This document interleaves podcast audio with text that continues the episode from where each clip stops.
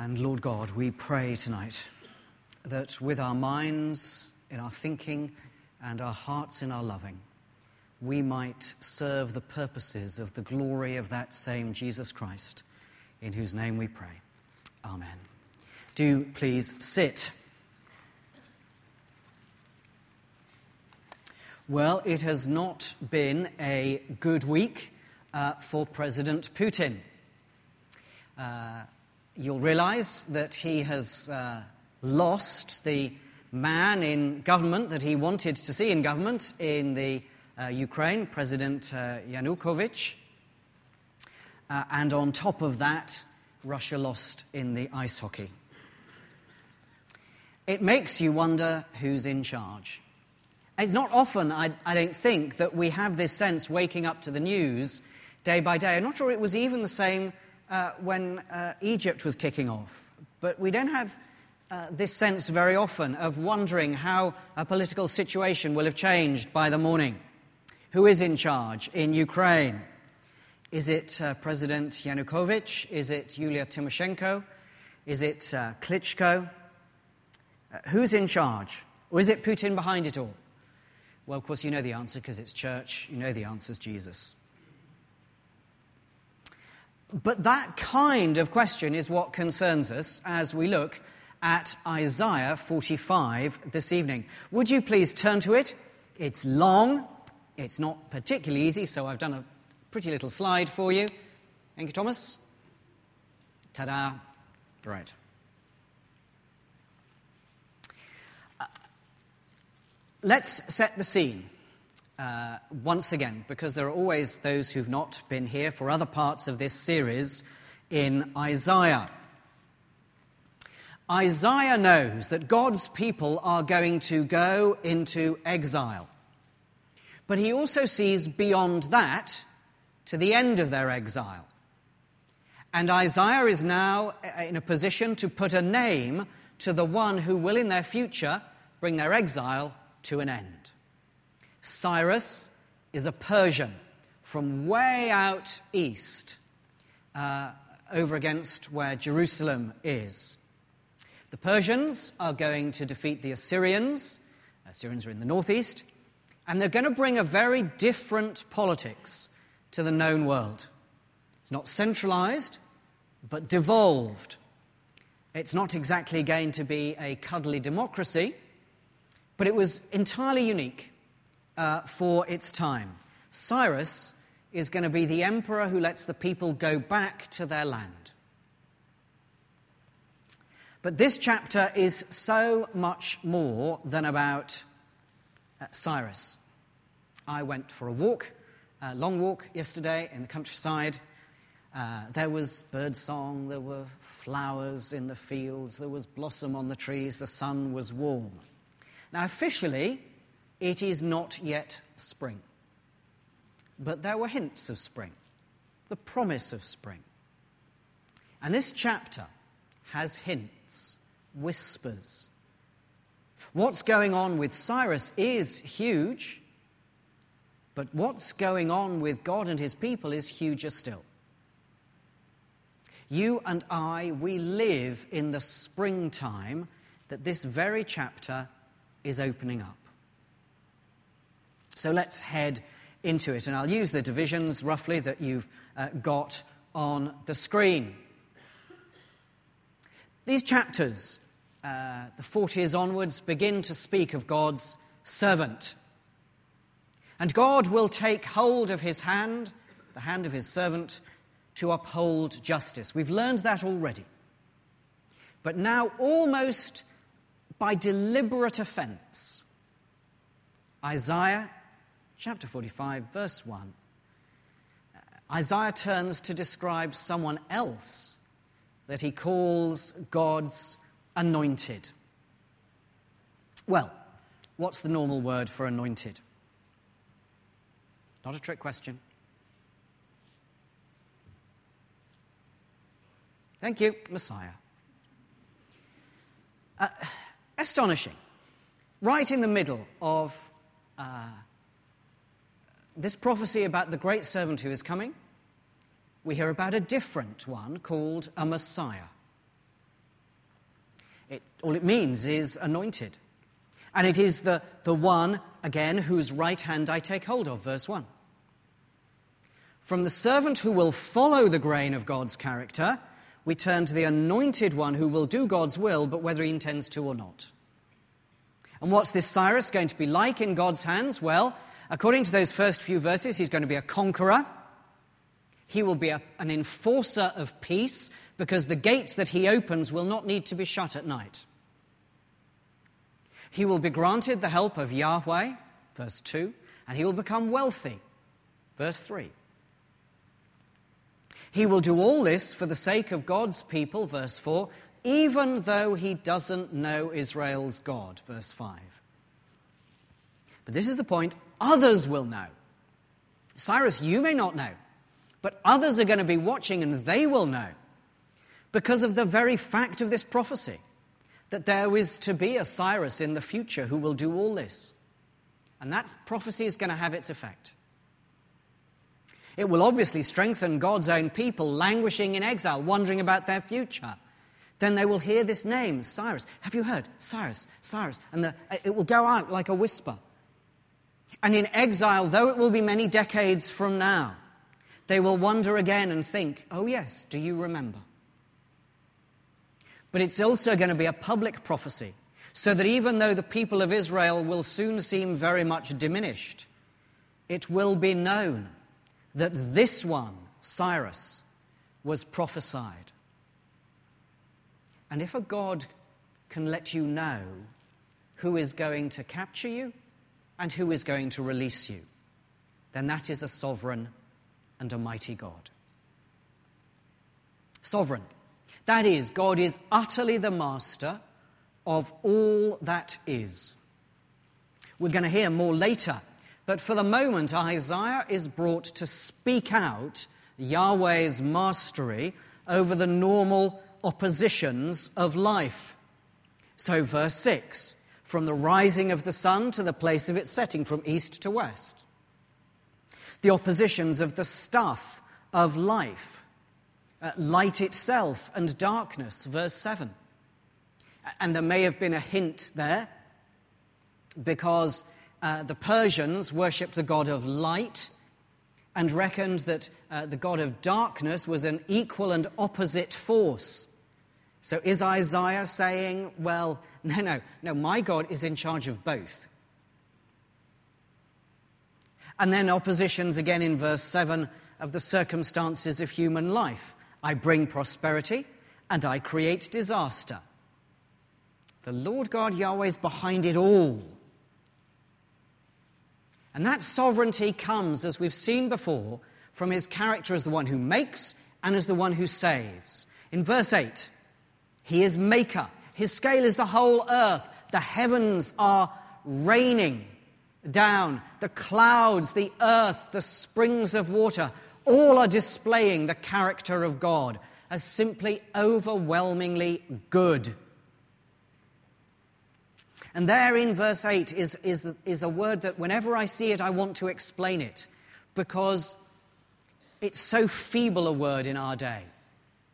Let righteousness grow with it. And for us, that's an abstract virtue. And most of the time that we use it, we attach it to the word self to make self righteousness. This could not be further from that.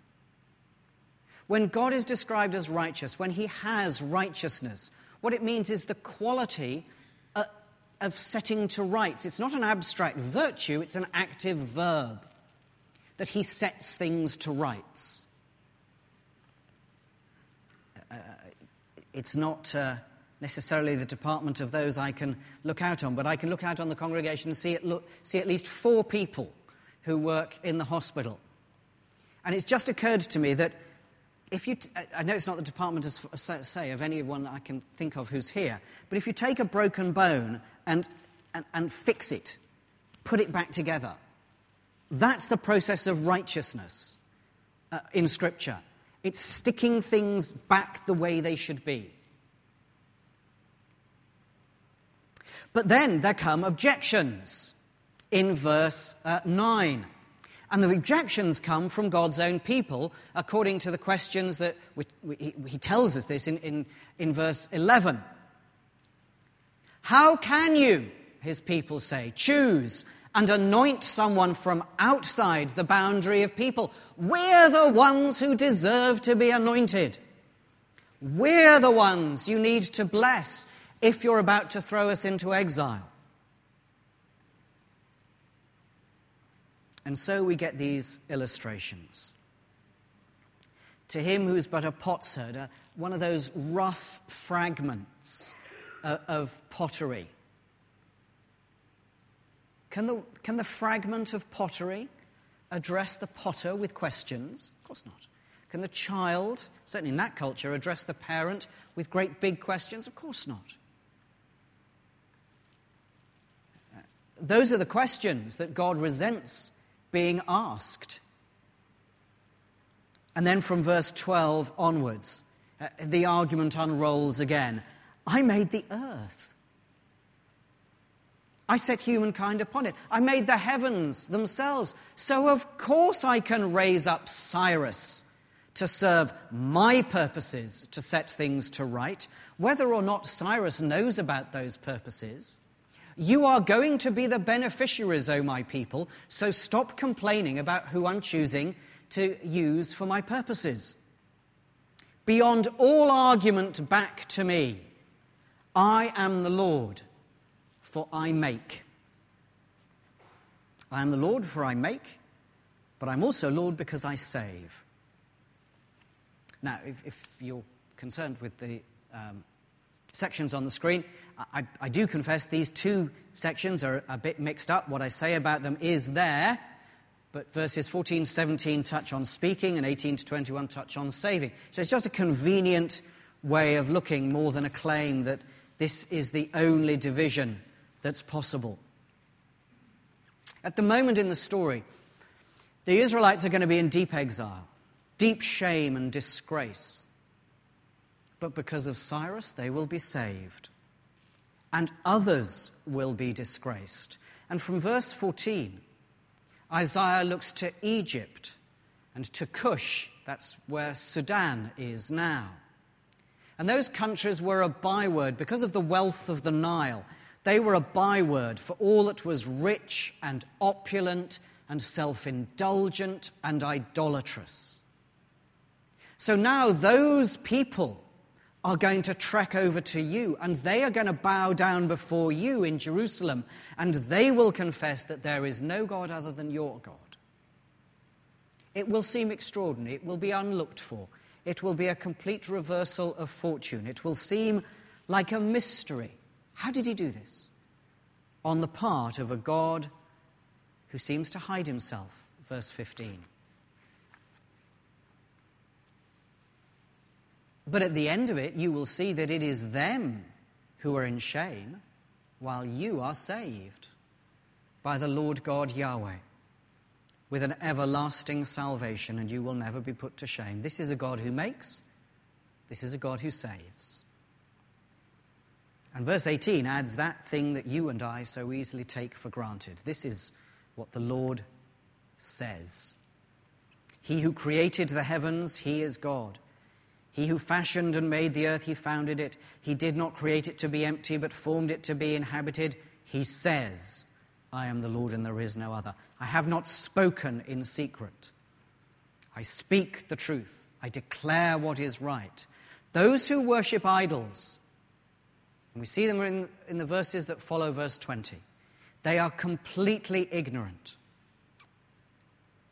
I challenge them, says God to say what will happen. Verse 21. I challenge them to speak, to declare, to present it. But they cannot because they are dumb. How could they speak? But who did foretell this long ago? Was it not I, the Lord? And there is no God apart from me. A setting to rights God and a Saviour. There is none but me. I make, I save, I speak. I wonder if it struck you as you kind of listened the first time when Martin was reading, and maybe now, that there are no logical limits to what God is saying in this contest with idolatry, in this leading of history. It's not surprising that by verse 22, Isaiah, speaking God's word, says, Turn to me and be saved, all you ends of the earth. There are no limits.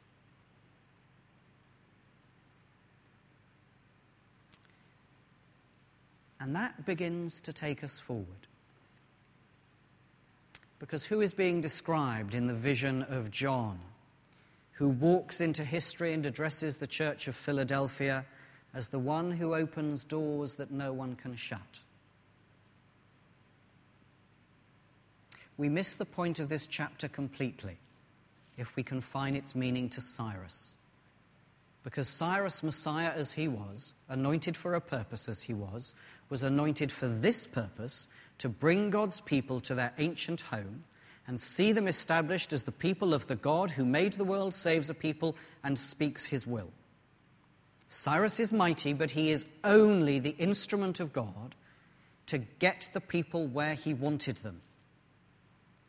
As witnesses of a God who could snap his fingers and have mighty emperors do his bidding, across the world.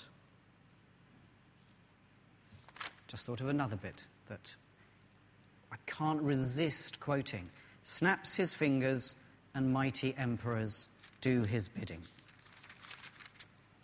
In the 15th year of the reign of Tiberius Caesar, when Pontius Pilate was governor of Judea, Herod, tetrarch of Galilee, his brother Philip tetrarch of Iturea and Trachonitis, and Lysanias, tetrarch of Abilene, during the high priesthood of Annas and Caiaphas, the word of God came to John, son of Zechariah, in the desert.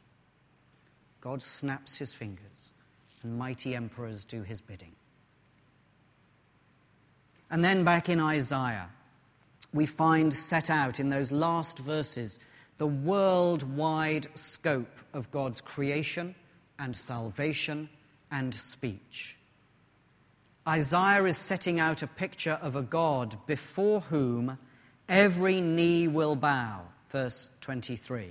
Sound familiar? Philippians 2. And again, don't miss that term, righteousness. The God who sets to rights by his strength, the God who has set his people to rights, so at the end they exult. Well, that's a canter through the chapter.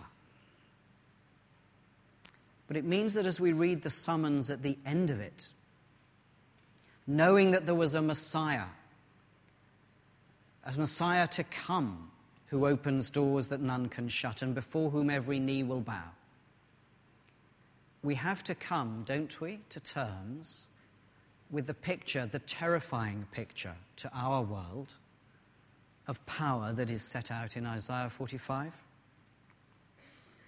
Once we're reminded that this is all to get God's people to the point where out of them will be born the one great Messiah, the Savior of the world, then we have to revisit these promises and claims here in this chapter and allow ourselves to be almost near stunned by their force. Whatever happened to Jesus, meek and mild? Can we set him on one side over against this alarming iron God. Turn to me, I am God. Before me every knee will bow, and by me every tongue will swear. Well, not if we go, say, to the picture of Jesus in Revelation and see him as the angels have always known him terrible in blood, mighty in battle, powerful in strength, glorious in victory. But we do need to face the question of sovereignty. Because if this God can be in charge of Cyrus, can he be in charge of Alex Salmond? If he's in charge of the emperor of Persia, can he be in charge of the president of Ukraine? And if he is in charge of those mighty events, doesn't he bear responsibility for the lesser ones? To all that has happened in the prisons of Ukraine and Pakistan and Egypt and North Korea, and for all the wickedness of this world? And pretty soon you feel you're on a slide towards answers that just feel wrong. And that means that when ancient empires meet modern ones, when we move from Isaiah 14:5 tonight to listening later on tonight to whatever news has by then come out of Ukraine, we will forget Isaiah 45 and the sovereignty of God. Again and again, we find God asserting that in the movements of history, this or that conqueror was about his appalling bloody business, business for which he and he alone is responsible. But God was at work between and behind and beyond it, through it all. And the same is true here. Same is true with Jesus. Jesus is the mighty conqueror and also the tender shepherd who overthrows the mighty and cares for every single hair on your head. We take responsibility for evil because it is ours. But it is God who takes responsibility for weaving it to his good purpose. Although, as verse 15 says, his ways of doing it are often hidden. Finally, and this is tough, it's going to boil down not to whether you get a neat answer for your intellect, but whether you stand straight to insist upon the question or bow the knee before the only one who has an answer. And most of us struggle to bow the knee. We've just said we believe. And this sermon tonight will have done its work if it allows us to explain to ourselves and to others what it means to believe. When we believe in this God, He doesn't just make and save, He also speaks. He tells us what He has done, is doing, and will do. No dumb idol can do that.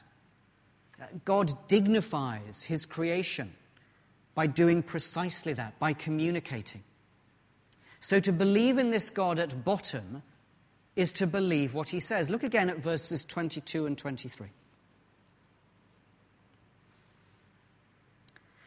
Straight after the glorious assertion of sovereignty in verse 22, turn to me, be saved, all you ends of the earth, for I am God and there is no other, comes the speech of verse 23 By myself I have sworn, and my mouth has uttered in all integrity a word that will not be revoked.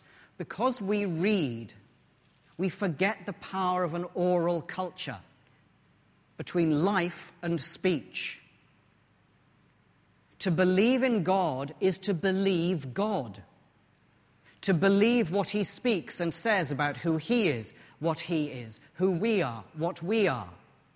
To believe in God is precisely not to believe ourselves, not to believe what seems most obvious, but to bow down before Him and say, You are the one who knows, I don't.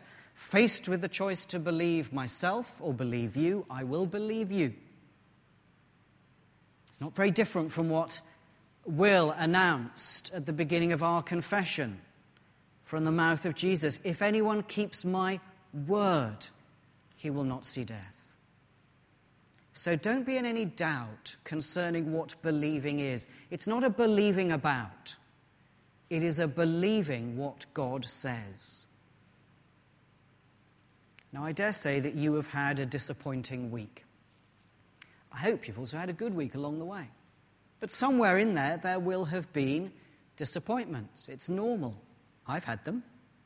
Something didn't turn out the way you wanted and you face next week with hopes that might come to pass or might not.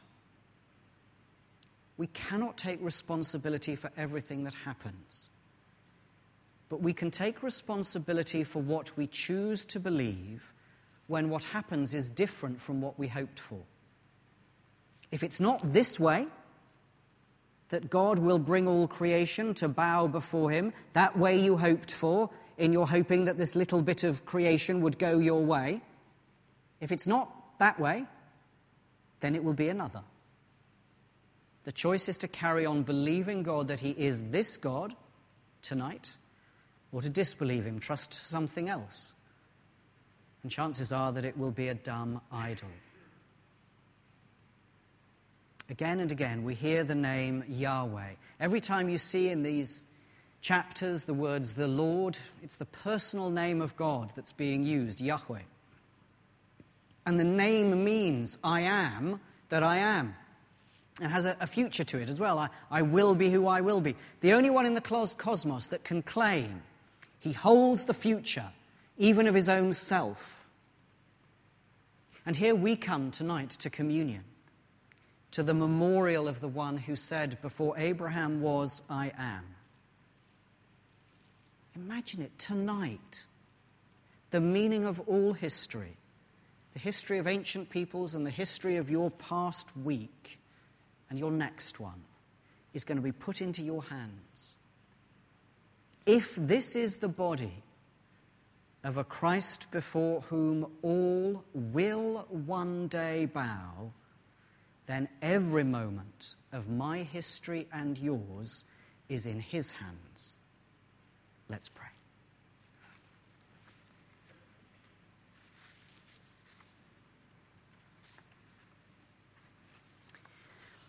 And for our prayer, I, just invite you really to imagine yourself in a free space somewhere, standing, sitting, doing whatever. Might be your home, might be a springtime field, doesn't matter.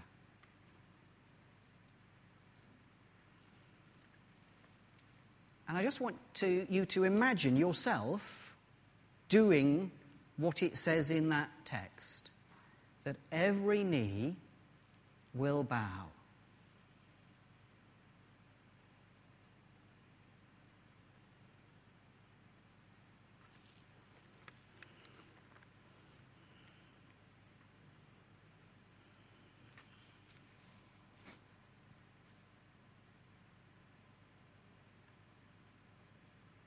Lord God, we are promised that in our bowing, in our submitting, in our refusing to depend upon ourselves,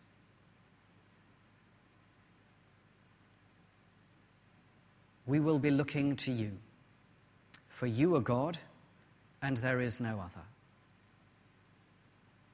And in our turning to you, in our bowing before you, in our speaking by you. May it come to pass, the promise that was in the end of our passage this evening. May we exult in the name of our God, for he is God and there is no other. Amen.